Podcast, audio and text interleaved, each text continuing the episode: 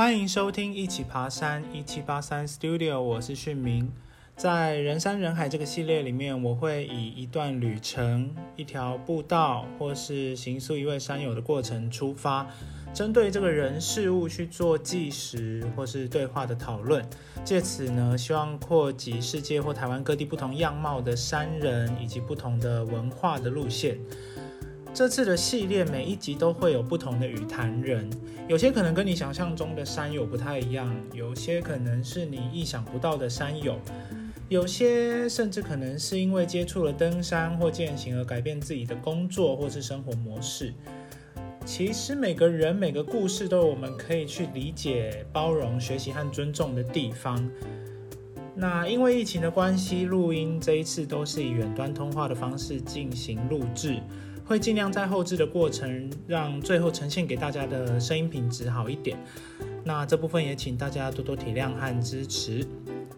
第一集邀请到的语坛人是漂流女孩 Jasmine Lu 从埔，她是一位钢管舞老师，也是一位背包客。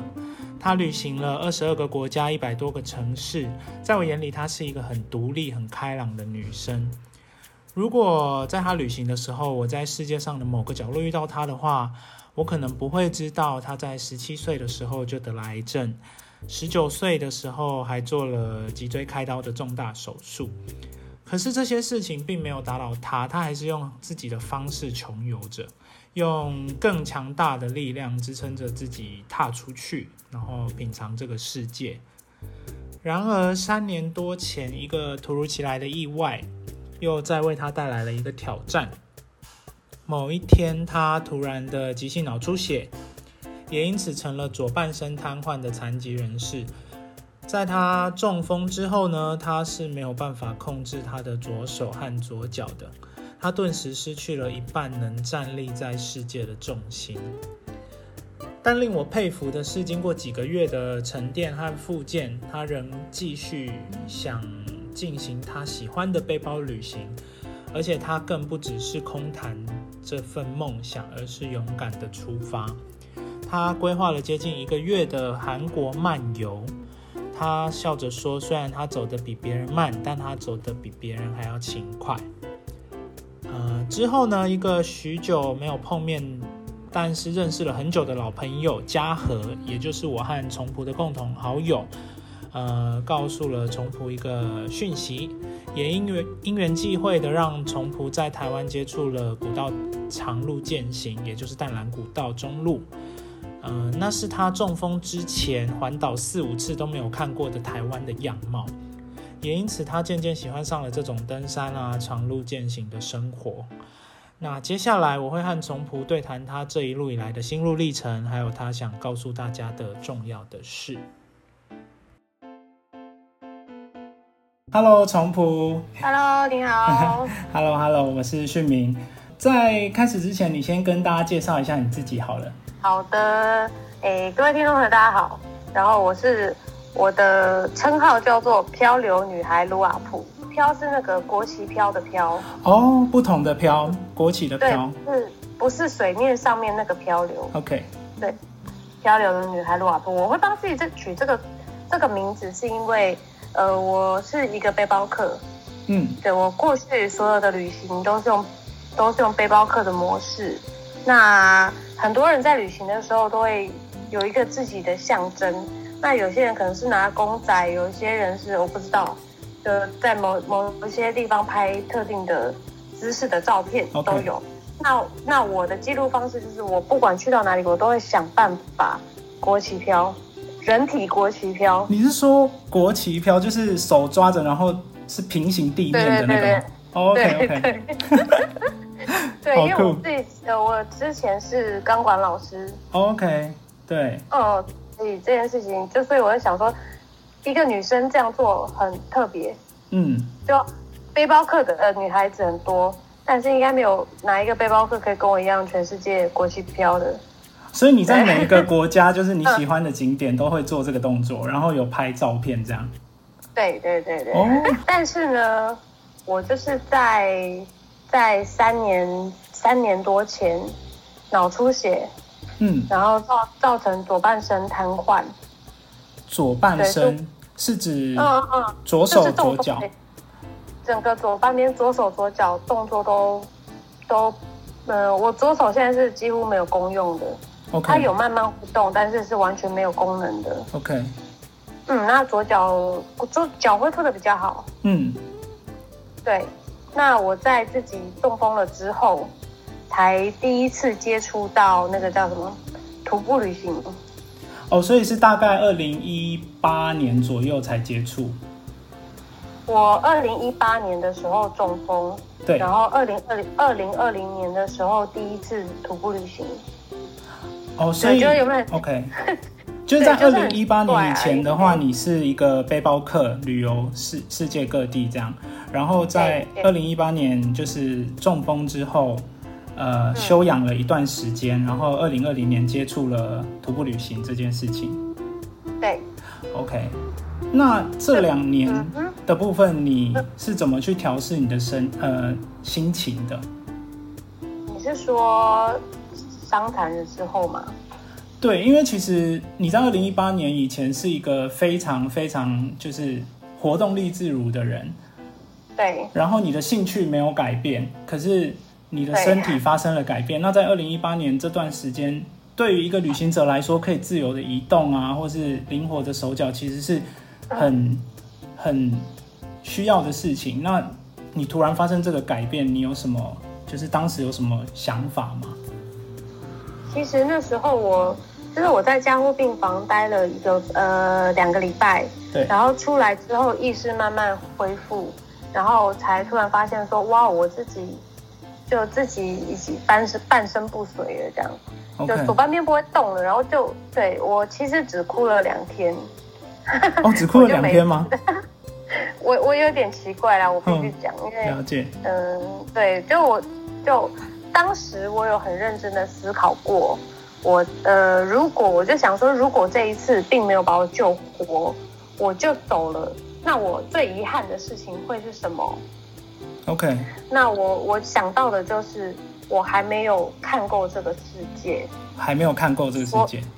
对，然后因为我才累积了22个国家，大概100多个城市，对，但是对一个就是背包客这个就我们的愿望就是可以用最少的钱走到最多的地方，对，那我就觉得才22个国家，还有好多好多地方没有去过，我怎么可以就放弃？哎，不行，等一下。后来我22个国家对一般人来说应该已经蛮多了。没有，但就是嘛，就是你要知道前面有多少背包客，那个国家数目很夸张。对对对，当然。对，但因为我自己应该从2012年，应该正式从2015年开始算，我才认真在当个背包客。所以从2015到2018，我就走了22个国家。哦，3年。但是你要跟真的背包客比，我根本就是小咖。对，好，不管每个人的旅行方式不一样啦。对，那不管这个数目对一般人或是对真的背包客来讲是什么样的数字，但是总之对我而言，就是我还没有看够这个世界，我还有好多地方想去。对，那我没有道理就这样放弃自己。所以其实后面很多的努力都是为了我要再出去。就是你2天的哭泣之后，就开始思考我要赶快重新的出发，这样。对。然后其实很快，我2018年的4月初写的，然后我再一次自己出发当背包客是2019年的10月底。我一个人去了韩国，去了22天，对，就是1年半的时间就恢复，就恢复了吗？还是没有啊？没有恢复好就伤残啊，一样是伤残。所以你2019年4月在韩国走路的时候，你的身体状况是怎么样？可以稍微形容一下吗？一样，左手，其实左手到现在都还不太有功能嘛，刚好像有讲。那去的对，所以我在韩国的时候，当然左手就是一个装饰品，就是外套的其中一部分。那左脚的话就是也是走得很勉强，我就一定要撑拐杖，所以我在韩国总共摔倒了好几次，我已经忘记了有计算摔倒的次数 OK。 然后那个时候走路很慢，很慢 OK， 对，所以那也就是用很慢的方式去看，但我就发现跟我过去当然就是我们要用很短的很短的时间跟很少的金钱看到最多的地方，这是背包客的宗旨。对，那但是我后来就发现我那一次去韩国，虽然动作比之前慢，可能所有的行程我要拉3倍的时间， okay。 就本来一天可以去3个地方，那我现在一天只能去1个地方。嗯哼，但是我看到的东西，我绝对相信我看到的东西比别人多，因为走得慢。对，因为走得慢，你感受世界或是感受时间的那个感觉会跟我们不一样，完全不一样。 OK， 然后因为我是去釜山跟庆州，那我出发之前就有朋友说釜山我已经去了5次了，然后还跟我讲说哪里怎样怎样，然后后来我就每天我都会拍照放上 FB， 跟大家讲，等于是报平安的一种啦。OK， 然后他突然就传讯说你不是去釜山吗？为什么你去的这些地方我都没看过？因为你们都用赶行程的方式。对，一般釜山大家去5天就没东西可以玩了，我在那边待了14天。对，所以我当然看到的东西感受到的东西会不一样。那我身体比较特殊，你对当地的很多的譬如说韩国人其实是友善的，我不知道大家知不知道，然后釜山的无障碍空间做得非常好，然后他们的公车司机对我们这样伤残人士非常非常的友善，这个东西都是一般人不会去看到跟接收到的，就是一般我们不会注意到这件事情。对不起，你再说一次。就是我们一般不会注意到这件事情，因为我们不是这个的需求者，这样。对，因为你们没有，应该说你们根本不需要知道这个，这个只有我们身体有状况才会知道的。然后我就是真的就是慢慢走，看到的世界就会不一样。就像我后来这样就会切回徒步这件事情，最后就是因为我是跟你盛嘉禾有来上过你的节目吗？还没，但是没关系，我会在前言的时候讲这件事情。对，然后总之呢，因为嘉禾是一个徒步旅行的达人，对，然后他那时候就去走了淡蓝古道，然后那时候我也开始想要在台湾走一些山区，因为我想要知道我自己的身体状况到底怎么样。对，然后呢，看到了他的介绍，我就很有兴趣。我正在查淡蓝古道是什么，在哪里，他就突然敲我，他就说你要不要去？对，就很神奇哦！我真的只是刚打开。打了4个字淡蓝古道在搜寻，对，然后我正要点开研究的时候，他就敲我说，我说干你怎么知道我在看？对不起，我讲脏话，没关系。你怎么知道我在看你的 FB 耶？然后而且我就是在看淡蓝古道，他就说对，我就是要问你要不要跟我一起去。那傻眼，我想说这是一个什么？所以我根本不知道危险性，我也不知道长度，我什么都不知道。我就跟他说好，我要去。那我蛮好奇，就是他问你要不要一起走淡蓝古道的时候，因为他毕竟也知道你的身体的状况，那你被询问这件事情的时候，你的想法是什么？我首先是觉得他是神经病，怎么会想要带一个伤残人士去走淡蓝古道？所以当下我以为这件事情应该不难，因为就像你讲的，他知道我的身体状况，但是他却还邀我去走， okay。 那表示应该没有那么难咯。对，然后结果我就真的没有想太多，就走的第一天他就觉得不对了。Okay。 但我们已经走出去了，所以也没有办法回头了。了解。那你可以分享一下，就是跟嘉禾走淡蓝古道的那一天的过程吗？我们去走淡谷，其实一般因为我们走淡蓝古道的中路嘛，那中路你要从基隆暖暖一路要走到宜兰外澳，那按照他的脚程是3天2夜可以走完，那按照一般人的脚程的话，可能最多4天3夜就走得完了。对，所以但是因为他知道我身体状况，所以他有特别安排。然后我们本来是想说，8天7夜或是9天8夜，把它走完。对，然后后来我们走的第一天。因为那个，你就知道徒步旅行，你就必须要把所有的装备、所有的包含食物、吃的，就是所有东西都要背在身上。对，那这也是我这辈子第一次这样做。OK， 因为之前在全世界旅游，我也会有走很长的路，但是因为我一定中间是会有住宿的地方，或是餐厅啊等等的。对，就是。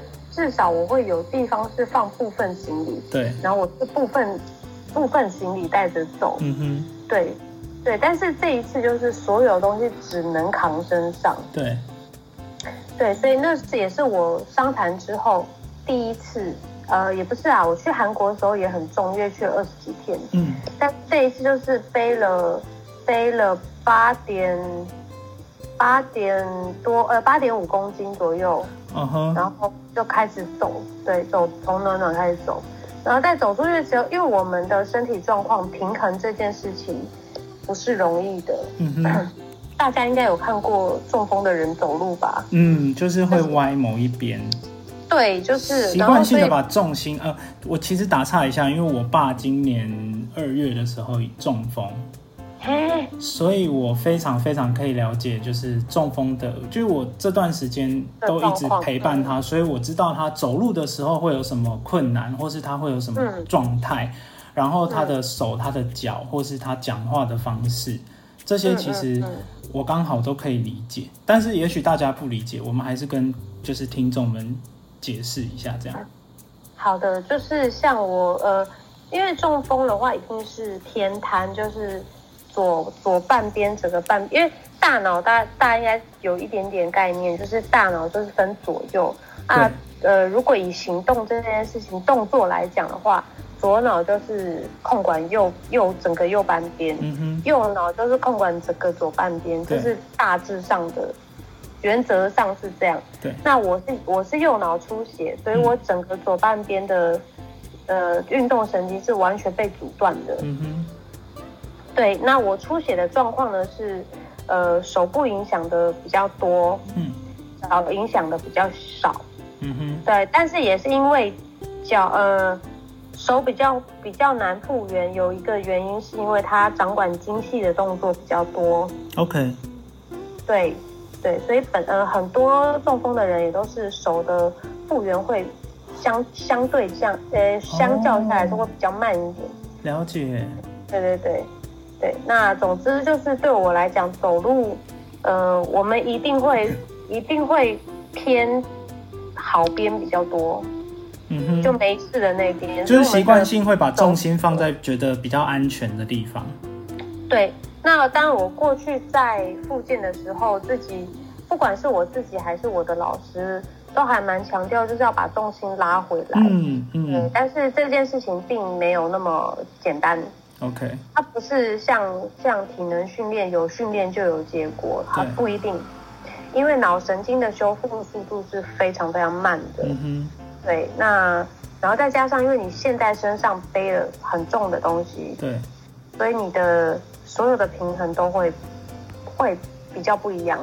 其实对我们一般人，不要讲一般人好了，对我们其他人来说，去背8点，没关系，讲正常人我 OK。好，就是对我们来说，其实背一个8点多公斤要去走9天，先不要管，就是我们可能是4天或3天，但是光是这个8点多公斤要走9天，对我们来说也是一个蛮大的挑战耶。真的吗？对啊，因为是在淡蓝古道，它并不像是可能你高山，它可能有很多那种就是比较凉爽的地方，或者是因为就算淡蓝古道，就算你秋天去冬天去，它还是有可能低海拔可能会比较热。然后再加上它的高低还就是那个叫什么陡峭的幅度也会有一点程度在，然后走在柏油路上脚也会不舒服等等的，所以其实对我们来说，我们在走长程健行的时候，这个我觉得是对蛮多人来说都是蛮难的。但是一般人要克服的事情应该没有那么多，对不对？对，大家要克服的就只是刚刚讲的温度啊、重量啊，但是你还要再克服另外一件事情，这样。所以我们第一天是翻过第二天是翻过5分山，对。然后那个嘉禾那天我们走过那个山之后，他就一直跟我说，我真的超佩服你，因为他就眼睁睁看着我几乎是用单脚走完，等于是因为譬如往上，我一定是好的脚先上，然后再把我坏的脚带上来，所以大家是左右轮流上，我是几乎用右边把整个山走完。你的意思是说？我们都是左右，例如说走楼梯好了，我们就是一只脚走一个阶梯，左右这样上去。那你是不是就是可能右脚上去之后，把左脚带上去同一个阶梯，再用右脚上下一个阶梯这样？对对。哇、wow ，然后走在淡蓝古道上，就是一座山，山对，那淡蓝古道最前面。哦，哇哦。对，因为他那时候他说。他都快哭了，然后我以为他是觉得我走太慢，他说不是，他看着我走觉得干我怎么走得完啊，或者是他可能会觉得说为什么他要邀请你，就是害你受苦之类的。不会，他因为我跟他认识很久了，对，所以他也知道我的个性，我觉得他就是知道我对这件事情我一定会兴奋大过于痛苦，对，我会享受这个东西，而不是觉得他很辛苦很痛苦，所以他就是因为他知道我是这样的个性，所以才会找我这样伤残人士去走，不然每次带我出去不是很累？对啊，那对，所以就是我们第一天翻过那座山之后，我们两个就直接在下面有个矿业博物馆，我们就在那个门口，因为翻过那座山就天黑了，我们那天6点就起床，就开始走了，就其实一般那个也是大家走几个小时就会走完，我走真的是走了一整天，对。然后他当然因为我们两个都不知道我的身体状态到底可以承受到什么地步，对，所以我们那一天才走完，那是第二天晚上，他就说不行，我们要重新规划，所以我们就坐在矿业博物馆的前面。就开始讨论应该怎么办。那我本来是很坚持说没关系，你就按照原本的计划。对。但是他就说他不是要我放弃这件事情，而是我们必须重新检视，譬如说水、食物、休息的点，每天需要走多远。对。因为你长距离徒步，不是每天都要把时间走满。而是你中间休息的时间会很重要，所以他不希望我们在头2天就把所有的体力都用完，因为这个对长距离来讲是没有意义的。OK， 所以我们必须要把所有的休息的，所以就是我们又那一天就是针对我的状况，我们就又重新规划了一次。所以第二天原本嘉禾预计是要带你休息在矿业博物馆那边吗？我们本来要走到10分 ，OK， 要在10分那边 ，OK， 但是再从矿业博物馆再走到10分，好像有2公里，2公里对一般人来讲走很快，对，但对我来讲就是又是2个小时 ，OK， 平地的话，我是1个小时，大约是1公里，现在有再快一点，但是那个时候大概是这样 ，OK， 那但是如果是山路的话。那当然就会更久。OK， 对，了解。所以后来我们就是，其实我们这一趟后来只走了23公里左右。23公里，就等于是淡蓝古道好像是50出头公里。那我们大概才走了22、23。对。那其实才一半，但是我花了比大家想象多很多的时间，但是也是因为中间有太多的路段，大家可能是30秒，那我可能要走5分钟，因为它很多大的乱石堆啊，然后只要有松软一点土啊，然后反正诸如此类的地形，我都要花比较更多的力气跟心思，还有时间，才有办法过得去。OK， 对，所以后来我们就中间我们都一直有在调整，我们应该要怎么配合，跟他要怎么习惯我的状态。所以他会走他的，他其实比较希望的是我自己独立去享受这个过程。OK， 那确实我也觉得应该是要这样，我也不喜欢别人一直帮我，我压力会很大。对，那就是他安全的地方，他就会走到我看不到。但他也是等于是到前面去确认前面有没有什么特殊状况，因为他也是发现第一天我们在走5分山的时候，他就说我们前面就快到了，因为按照他的脚程，他中间有太多路段他其实不记得，他明明前面再转个弯就走完啦，怎么还有5、6、7、8个弯？因为平常他自己走根本不会注意到还有这些弯，那是因为陪我走他才知道说哦，看原来还有这么多，因为他平常的速度感已经不一样，跟现在的速度感已经不一样了。对。Okay. 所以那个大我要带我去的时候，他已经是走第5次了，第5、第6次了。但是他就说中间好多好多地方，他就是带我走、陪我走的时候，才发现，嘿，怎么有这个地方？哦，蛮有趣的，他怎么还没有注意到？了解，就等于是他也放慢了他的时间去观察整个路径。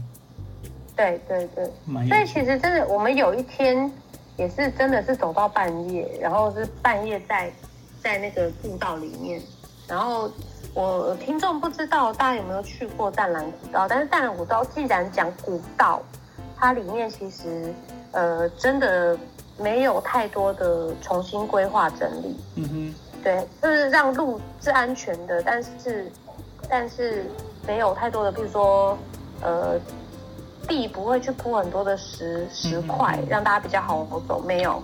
OK， 对，因为它就几乎都是森林，对，然后甚至有旧的河道，什么各种都有，对，那你就知道那种其实我一开始会以为半夜走在森林里面很浪漫，可能会不浪漫，应该是有点可怕。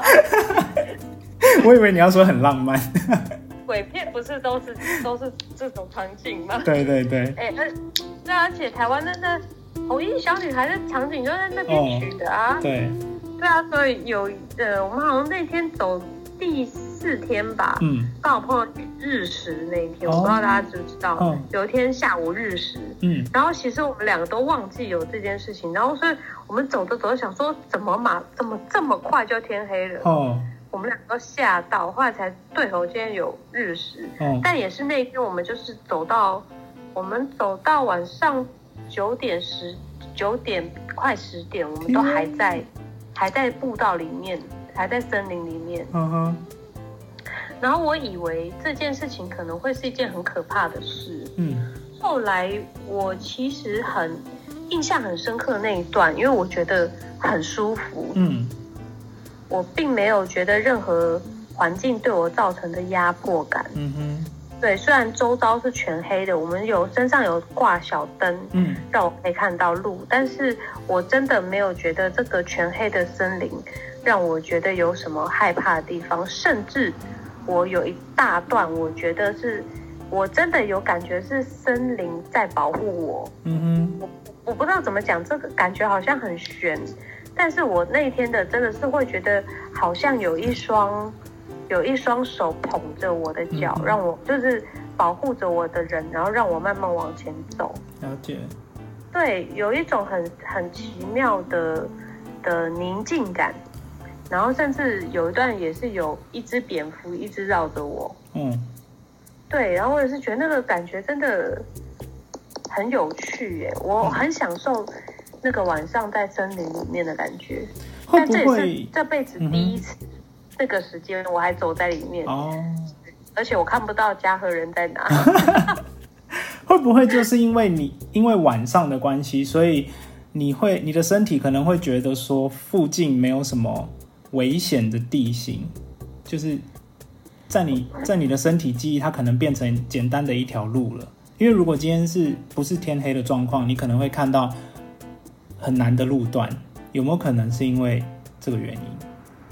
这个好像也是一个可能，但就是因为嘉禾会把我一个人丢在后面走，就是没有太危险的地形，那有危险的状况就会看到他在原地等我，对，那所以当然说看不到太大范围的，也可能是我宁静的原因之一，这倒是对。那蛮好奇，就是你在走这段的时候，因为你刚刚说你在韩国跌倒蛮多次的，那你在淡蓝国道上有跌倒吗？哦，更多次，是很重的那种跌倒吗？有往前扑街的啦，有往下滑倒的啦。像有一段是那个石头，我的状态是不可能走得下去的。Okay. 然后那时候嘉禾跟我就卡在那边，然后想说，这要怎么办？然后我就说等等，我就直接坐下来滑下去，因为他大石头。然后嘉禾就在看着我说：“看你还有这一招。”对，然后就是我记得我有一次头两次摔，我是摔在石头堆上面，然后我就自己趴在那边，我就一直大笑。我不知道为什么我跌倒，我自己都会觉得很好笑，然后我就跟嘉禾讲说，你有没有觉得很像蛙人的天堂路？对，后来我们还有表演这一段录下来，我在被他骂死了，然后就在旁边说这个废物，给我站起来！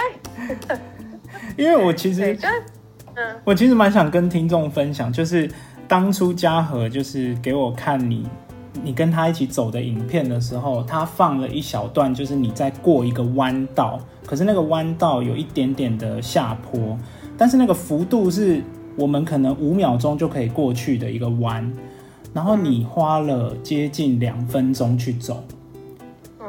然后嘉禾在放这部影片给我看的时候，我看到你在看着地板上的土跟石头，然后你在用你的身体去想你要走哪一个地方，然后去思考，然后踏出这一步之后又收回脚，然后最后决定要走的时候又有点踉跄这样子。我在看你这2分钟的影片的时候，我不知道为什么，就是我也哭了耶。真的假的？对，嘉禾也傻眼，就是我就不知道为什么我就流泪了，我没有大哭，就是流泪，我就觉得为什么要因为我觉得对我们来说那是一件好简单。你是因为说我不是因为同情哦，因为就是我觉得我们是这么容易可以达到的事情，可是你却花了好多好多的精力，然后你需要很认真的去看待这个弯道。就是我们走在淡蓝古道上面，我们是有点轻松，对，我们是轻松的，可是你是每一步都是一个很重要的决定的那种感觉。对，确实我们在我的身体状态，当时的身体状态，一步走错可能就会卡死在原地。对，因为你要想，我等于是我有3只脚，因为我还有拐杖，对，然后我的左脚又不听使唤，然后它又不能踩在比较软或是斜的面上，对，然后拐杖又不是一个撑下去它会非常稳定的，你撑在石头上随时随地它就是会滑出去，软的土它就是戳下去会沉下去，所以其实我们真的在走每一步的时候，就我必须要先想好我后面5步我要怎么走。对。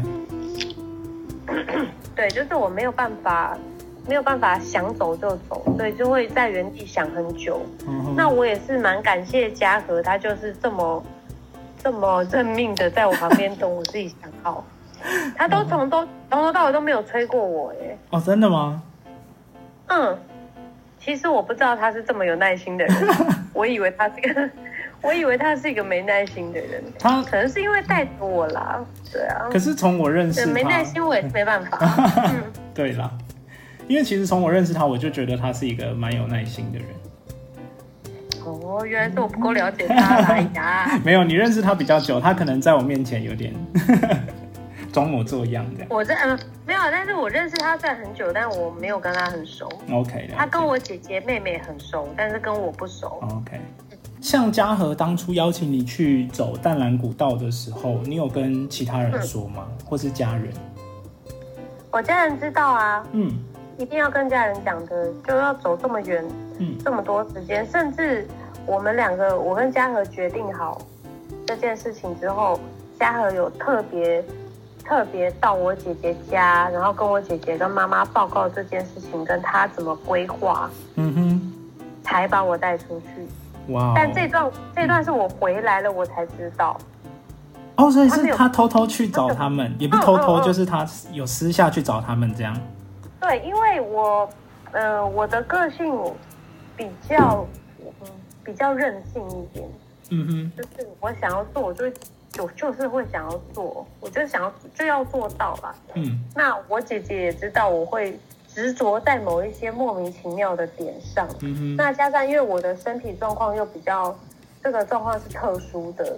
那嘉禾既然要把我带出去，他也会觉得要把这样的我带出去，就要把这样的我带回来。OK， 了解。这是他的责任，所以他有特别去找我姐姐跟妈妈讲这件事情。对，他觉得这是他必须要做的事情。对，所以其实他是负责任的。Okay. 对啊，不然我姐姐不会让我，因为她是我姐姐的学弟。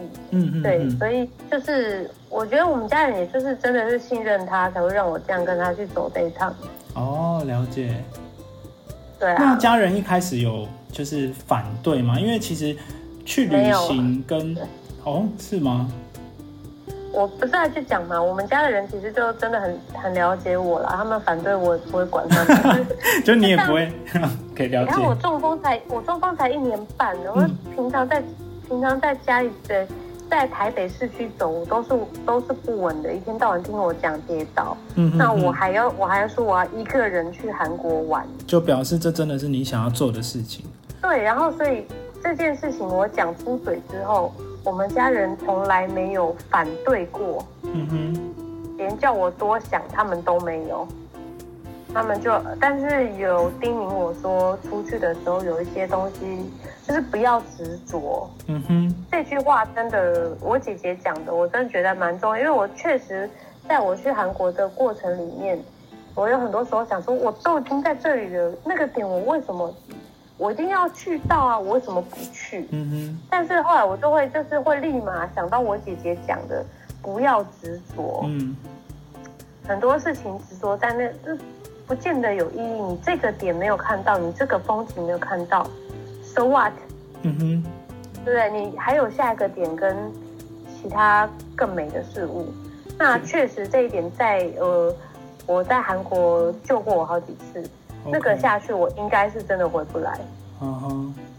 对，然后我人又在国外，你要找谁求救？对，然后又不太方便。然后所以真的有好几次，我真的是走到一半，然后我就觉得，按照现在这个时间，太阳下山的速度，然后等等，有很多的因素，然后就又看了一下，那个地图，网络地图，发现我这样走下去，可能明天隔天早上才出得来，那就惨了，那就真的惨了。了解。半夜在那边，因为我是冬天去，绝对会失温，那会很可怕。然后没有路灯，我要怎么走？所以我就算真的很想去那边，我都已经花了半天在前段了。对，但是我就是跟自己讲说，我答应家人，我要安全回来。那确实你少了，有几次真的是回头。反而看到了更美的风景。有没有比前面那个美不确定，因为你没有走，但是因为你没有看到前面，你也没有任何损失。说真的，对。所以后来其实，在那一段的那一次韩国的旅程里面，我反而学到了另外一个，就是其实你珍惜你眼前现在看到的，看不到的没看到。你并没有任何损失，因为你不知道它到底长怎么样啊。对，就像你这辈子，这要怎么？对，总之我就是学会了放手。这件事情。可能这个概念可能用在我们登山的话，可能就会觉得说你不一定要攻顶，有的时候你攻顶的时候可能是白墙或是天气不好，可是你在过程的时候如果天气很好你却没有放慢脚步去看的话，那就会蛮可惜的，就是要享受整个过程。真的其实是享受你现在正在的环境的美丽跟现在的存在的状况，对，那个反而是更值得你去把握自己、嗯、对，你都已经走在那里，你为什么不好好看你现在正在的地方？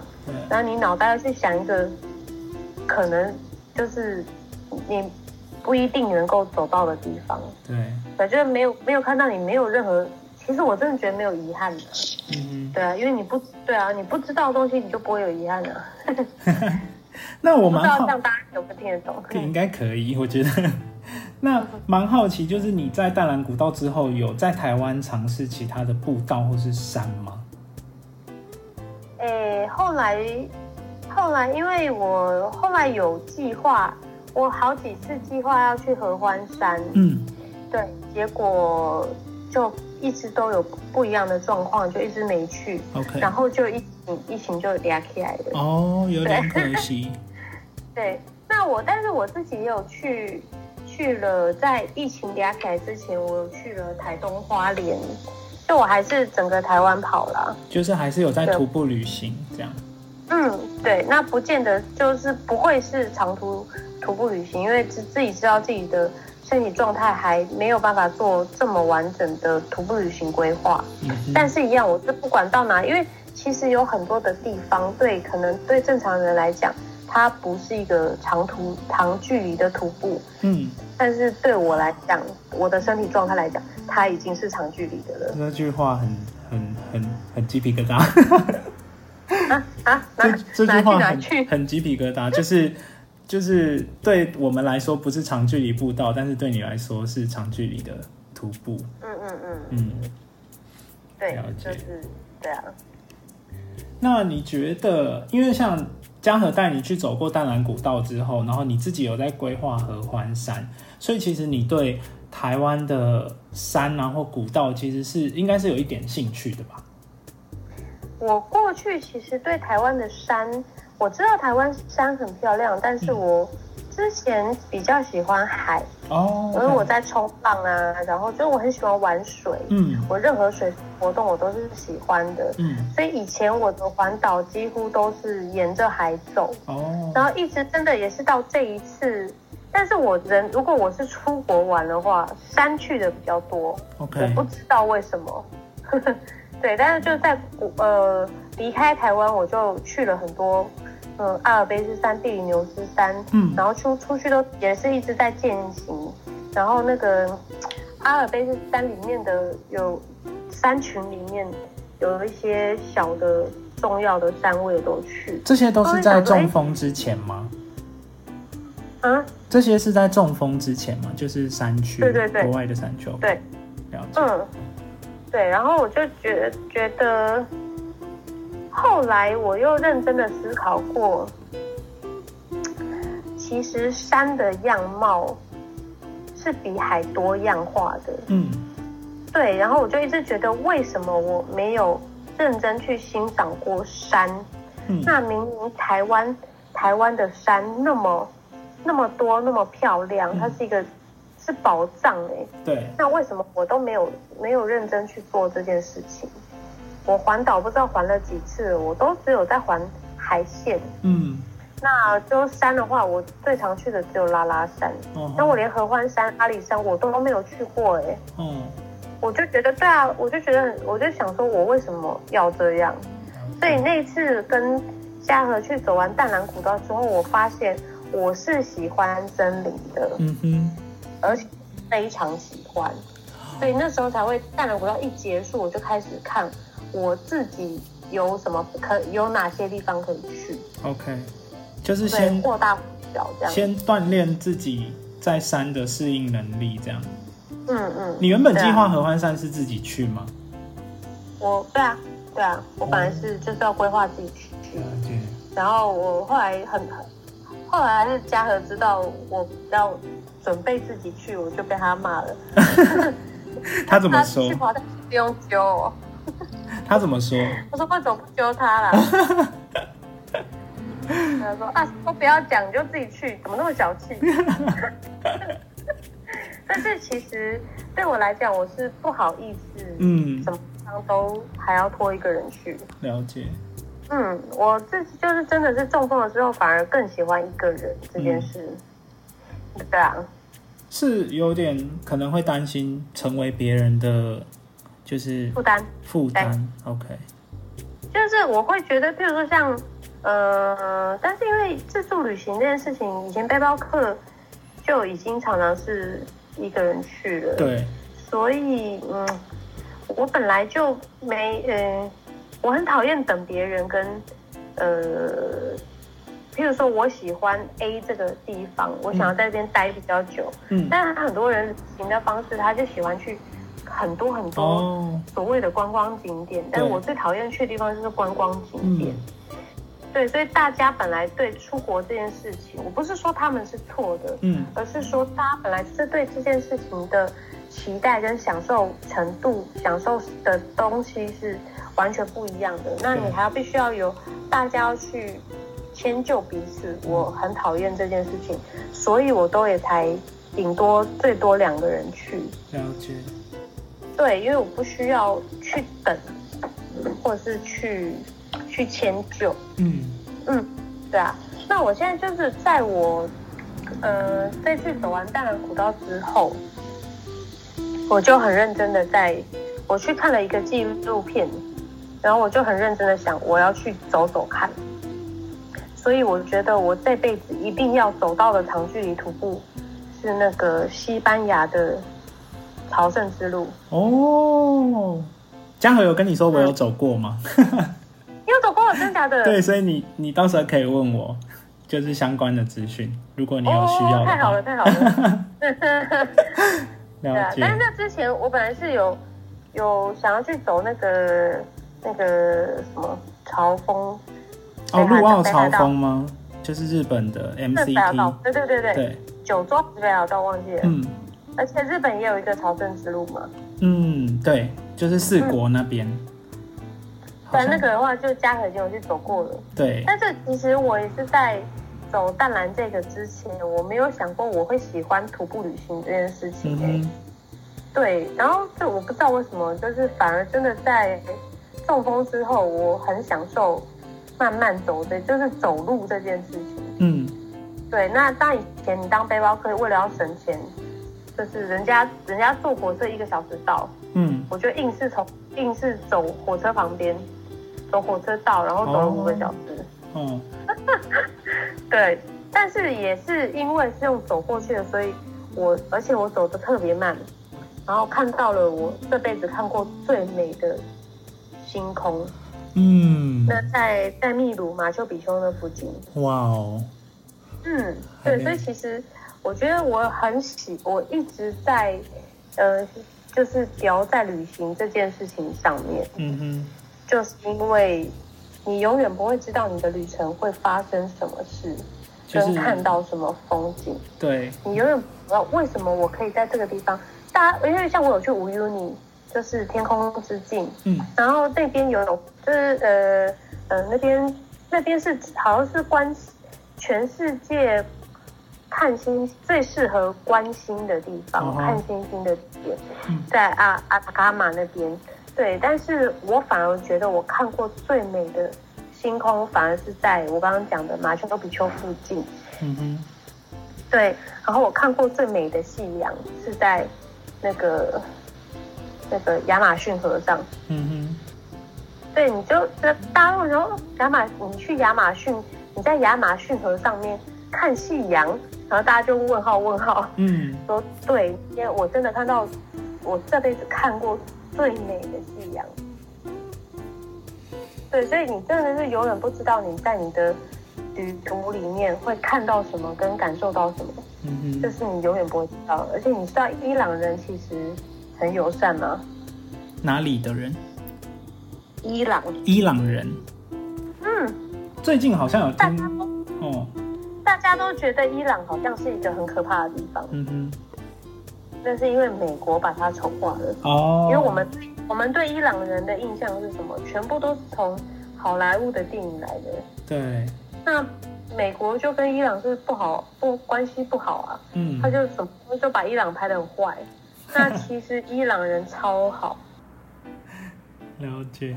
那蛮好奇，就是因为你是从旅行，然后后来中风，然后接触登山步道、长程健行这类型的户外活动，蛮好奇就是这件事情对于中风后的你有没有带来什么影响？就是这个兴趣的培养，就是因为应该这样讲好了，就是因为你毕竟现在是中风的状态，就是残疾嘛，对不对？对。那可是登山它是一个对于我们来说都已经是很困难，不是每个人都可以。假如说我们都是没有残疾的状况下去登山，它都是一个挑战，对。但是你是属于残疾的这个状态之下去的话，你觉得它是因为会给你一个更有因为成就感吗？或是什么原因促使你去？让我想一下，因为这个东西我曾经有跟嘉禾讨论到这个，因为我们在知道就是常去徒步这件事情，就是大部分时候就是静默的，对，就大家是不会聊天的。但是你当然两个人走在一起，多多少少还是会聊天。嗯，对。那甚至说那一天走完坐下来喝酒的时候，当然一定是屁话的时候。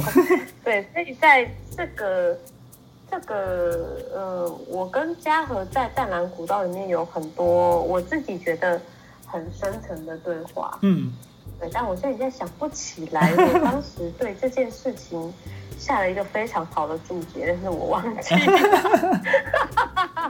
对，说这件事情对我带来的影响，嗯，我在自己中风之后，我并没有给自己一个什么很明确的目标，嗯，像对我讲我要继续环游世界，我会又继续用背包客的方式环游世界，嗯，我非常确定我会做这件事情，而且我是正在做的，嗯，但是呢，当然我的方式都必须要调整，嗯，对，然后甚至有些地点我可能要暂时先搁置，嗯。对，但是就像我刚刚分享的，就是我很确定的知道我看到的世界是不一样的，但是我从来没有明确的要求自己什么时候要去哪些地方，嗯哼，只要没去到的地方，而我能力所及的我都想去。但是我跟嘉禾走完那一次之后，我没有走完，就那一次结束之后，我跟我自己讲的是，我一定要走完一个真实的走完步道，就某一条步道，嗯，不管是淡蓝古道中路，嗯，还是要去那个北海道，还是要去四国，还是要去西班牙，嗯，不管，总之我一定不管走多久，我都一定要走完一趟，嗯，这件事情是我在中风之前叫我走那么长，我绝对跟你讲说你去吃大便，嗯。但是反而是中风之后，我非常明确告诉我自己，我一定要有一天做到这件事情。你要讲那个，朝圣之路是有800公里，是不是？对，接近800。对，然后一般人要走将近1个月。我是走31天。对啊，1个月嘛。嗯。对啊，那时候我就是想说，就算走半年，我都要把它走完。嗯，对，我觉得这个可能就变成是一个你的，讲梦想有点目标，对，因为目标，对，嗯，不是梦想哦，是目标，嗯，是不一样。对对，我觉得梦想太通俗了，可能就是一个目标。然后，因为梦想可以不被实现，但是目标是一定要达到。对，那你觉得？你在去走朝圣之路或是其他的长距离步道之前，你觉得你接下来要做的调整或是挑战训练会是什么？就是我必须要让我自己走路这件事情更稳定，更理所当然，要够稳定，然后脚的那个譬如说像我现在爬楼梯，爬楼梯哦，我的这样怎么讲？因为脚的功能还没有完全恢复，对，那不然你如果你要真的长距离徒步，你太多地形要去克服的，所以我的步态跟脚的功能性一定要再更稳定，然后如果我平时在正常的路上面走是可以放拐杖的，那当然就更好。但我现在已经是可以放拐杖走的，但是还不够好。嗯哼，了解。其实我们现在要做的事情就是要让自己变成正常人，就这样而已。OK。对。啊，又有一句鸡皮疙瘩的话。一起鸡皮疙瘩。对。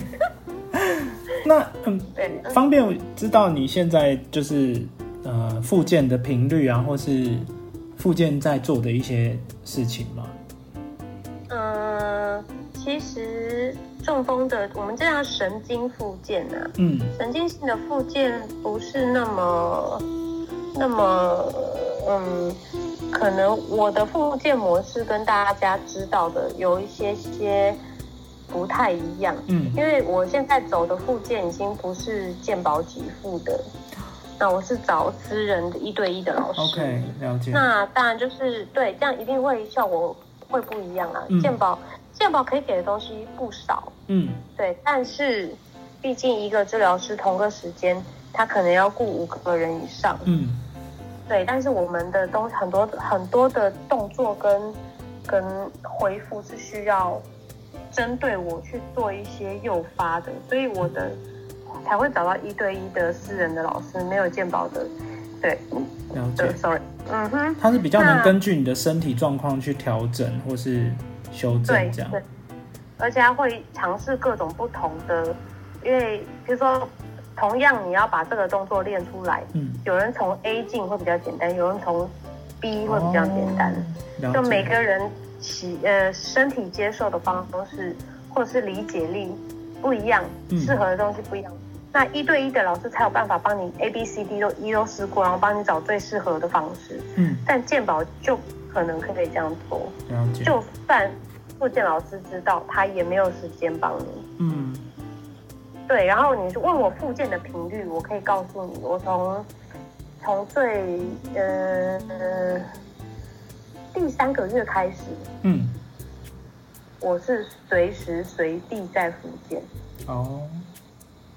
像上次我跟你第一次见面的时候，我们是在讲座嘛，对，就是嘉禾分享的讲座，就连我在听他讲的时候，我其实都有偷偷在复健。对，所以包含我等公车。我在等公车的时候，我也会有在复健的动作，但这可能只有我自己知道我在干嘛。对，就是我，所以有时候有些病友跟我聊天，就会说啊，那你都去几天？然后想说什么都对，我说不是只有在复健教室里面才要做复健，因为你为什么要复健？因为你要恢复到你正常生活，对，那你当然随时随地你都要做这件事情。所以我连在。我看个电影，我都在复健，很难想象。好认真。就是这件事，你看，就算这样，它都还这么慢。那你不这样做，就更慢啦。那你会有情绪比较低落的时候吗？当然会啊。那怎么办？我没有。因为。大家都以为我没有，好玩哦！因为我也是问这个问题，就是因为我觉得你好像没有。应该说，我低落的情绪是绝对会有，没有一定是骗人的。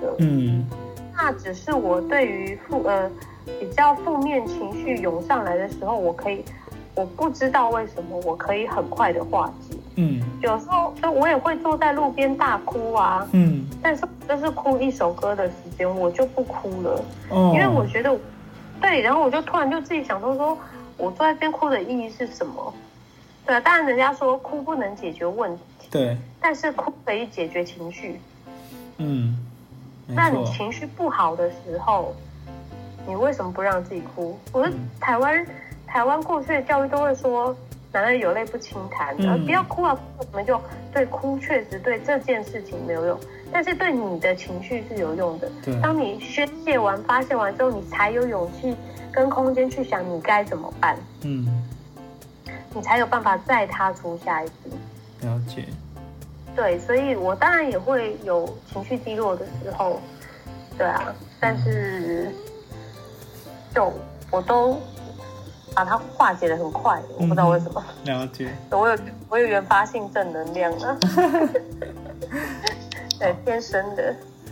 那你还有没有？我不知道，你应该不知道，因为我其实过去的病史很惊人。我17岁的时候就得癌症做化疗。哦，有嘉禾有稍微跟我提过。然后我19岁的时候又开脊椎。然后38岁的时候就脑出血。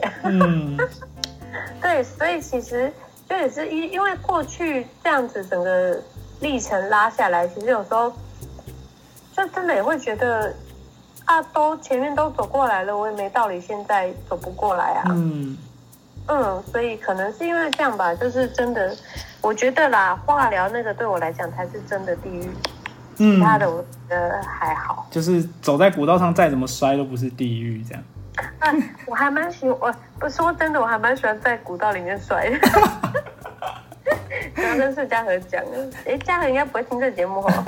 还是他会啊？不管了，没有，因为其实对我来讲，跌倒它是一个很多人都是，很多治疗师就是嘱咐病患不要跌倒，但是我就觉得你为什么要强迫自己不跌倒？那你就不敢去做很多的尝试。那所以我就说，其实我是，如果你是年轻族群的话，对，老人不能摔啦，真的。但如果你是年轻人，然后有了什么特殊状况，其实跌倒才是你，就是才是你学习的一个方式，就是原来这样会跌倒，然后你下一次再经过这个状况的时候就会比较小心。那第二个就是踏出去了之后就，你不会跌倒了，表示你又进步了，才会找到一，你要找到爬起来的方式，二，你要找到不让自己下次再跌倒的方式。一模一样的状态，你不会再跌倒。了解。然后再次你可以去证明你自己已经突破了这个难关。对啊。那你如果都只是小心翼翼的不让自己跌倒，你永远踏不出去那一步，你永远不知道原来我爬得起来，原来我不会跌倒。我觉得后面这两件事情比前面的跌倒更重要。了解。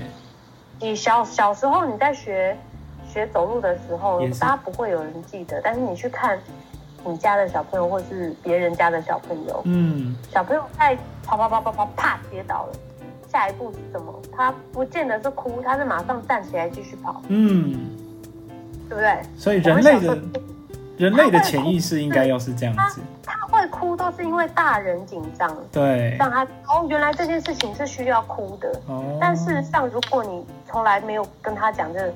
他如果没有很大的受伤，他根本就不会哭，下一秒爬起来继续跑。对，那为什么我们长大了之后没有办法这样？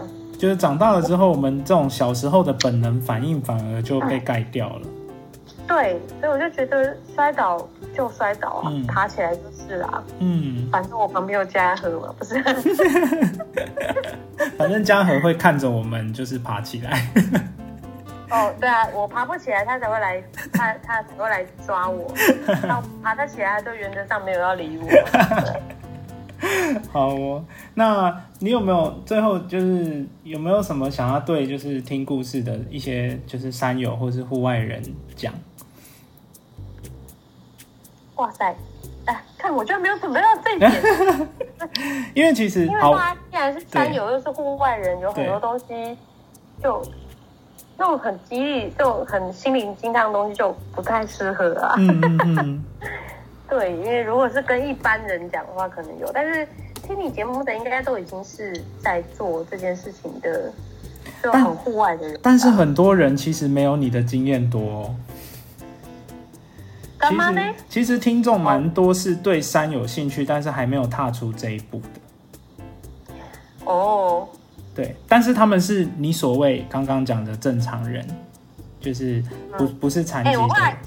我前几天我在跟我自己也有 podcast， 然后我在录的时候我就说，什么叫做正常人跟不正常人？我说其实是平均人跟不平均人。平均人跟不平均，大家平均都是可以这样，所以大家叫做就是平均标准上，大家称作于正常。但事实上人到底是不是正常很难讲，我觉得就是换位思考吧，因为像对你来说，我们就是不正常啊，对吧？没有，但我必须讲，我知道我自己很不正常，不管是身体还是脑袋都不是很正常。好哦。对，如果说你只是还在听，就是你只是还在想这个阶段，跟真的执行下去就对了。就像我知道我很喜欢旅行，但是我从来不知道我喜欢徒步旅行。嘉禾找了我，我真的没有任何的思考，我是真的是0.1秒答应耶。答应下去之后，我才想，那你确定要带我去吗？然后才去想了一些，对，然后你没有去做之前，你怎么知道你不可以？你没有去接触之前，你怎么知道你不喜欢？跟你知道你喜欢，你可能对这件事情是有憧憬的。你可能要做了之后，你才知道啊，它原来是这样，那也还好嘛。那有人说你以为这件事情很困难，就是你做完之后，其实你没有想象中的困难。所以如果你还只是在原地思考，然后还打算计划，对，我觉得你可以动作快一点。OK， 就让自己先踏出这一步，后面就海阔天空了。好，好，那。今天谢谢崇普的分享，然后谢谢你想到我。所以如果是以登山或者长距离徒步这件事情来讲，我其实经验没有那么多，我的经验都是背包客而已。那只是我比较特别，就是因为身体状况还没那么 OK， 我就硬要去走淡蓝古道。只是这一点比别人跑得快一点，真的。对，然后再就是还有一个是，我自己在生病之后接触了非常多的病友。那当然我们会中风都是意外，对，就是不会有人预料到我明天要中风了，不可能嘛。对，所以很多人，我没有在中风之后没有去感叹过我的人生。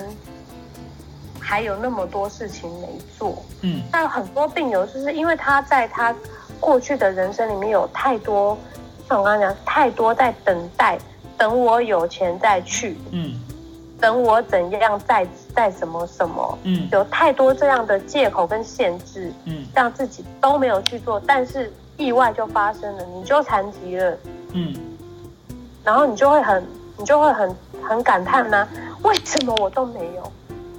然后真的有病友说，哇，好羡慕你哦，你之前都怎样怎样什么什么，你现在还可以怎样怎样什么什么。有人说，所以你其实我觉得所有人都要珍惜当下，你想要做的事情就去做。我觉得可能包括你的病友也是类似的状况，就是他们现在可以做的事情，他们其实也应该要好好把握，是这个意思吧？对。对，而不是去感叹。就有很多病友说，他也想要去攀岩。对，我还有在攀岩。我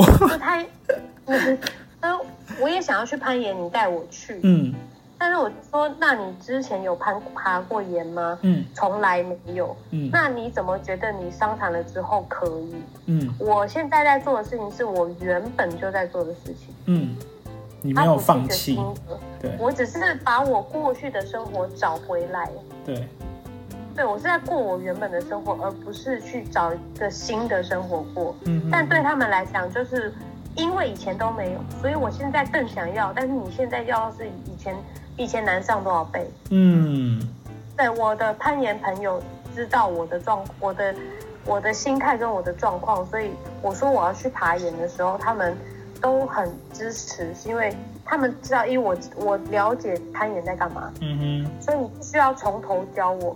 我要克服的只是我自己的身体，他们要负责的只是我的安全。嗯，了解。这件事情它就会变得比较单纯。嗯，但如果你今天是一个从来没有这个经验的，你又中风了，你又伤残了，你才说你要去攀岩，谁会愿意负起这样的责任？嗯，那对别人来讲压力也太大了。嗯，了解。对，就很像，就算是正常人去攀岩，可能都是困难的。对。那对我来讲可以克服，是因为我懂怎么攀岩。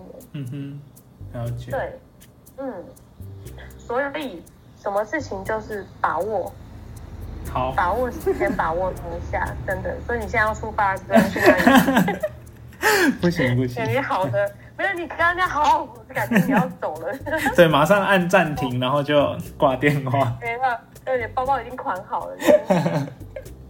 好，今天谢谢童普的分享，谢谢你，谢谢童普。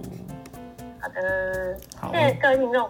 嗯，拜拜。